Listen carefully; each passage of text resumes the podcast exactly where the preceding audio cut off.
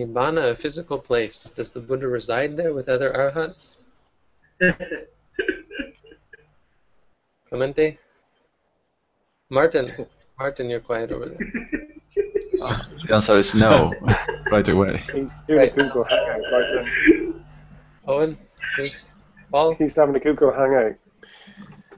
Well, there is a con- there is there are concepts in the Mahayana of pure lands, you know, uh, of Buddhas. Um, but that did Siddhartha Gautama? I don't think so. I I believe that uh, uh, once uh, an arhat becomes a Buddha, that's the end of birth. Uh, So I don't, I don't, I don't see them being born into a place that you would call the realm of nirvana. well, Nibbana, Nirvana is Khanda Vimutti. It's free from the aggregates. So there's no physical, first of all. If it were a physical place, then it wouldn't be Nibbana, because there would be the physical. If there was an experience of the physical, then there would be the, the mental uh, aggregates, which are feeling, perception, thoughts, and consciousness. With all of, with any of those or all of those come together, then it's not Nibbana as well. So th- that's an idea of the sort of criteria you could use to answer such a question. Does it have any any or all of the five aggregates? Yes, then it's not Nibbana. so then what is it? Didn't we, we answered that one though? Didn't we answer what is Nibbana or something?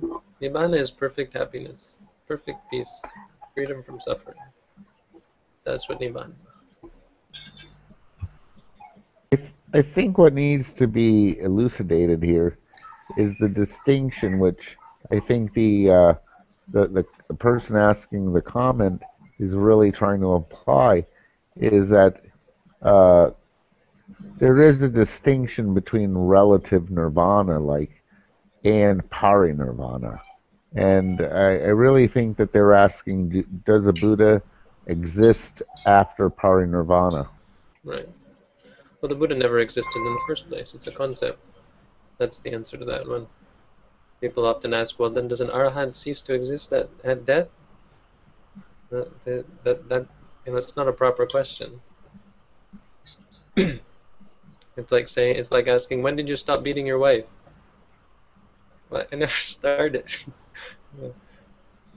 I never beat my wife. You can't ask me that question. Yeah. Uh, uh,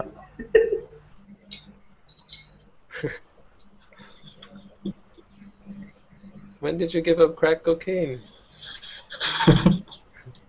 but but no, it's these tr- these trap questions where they they ask a question that creates an assumption.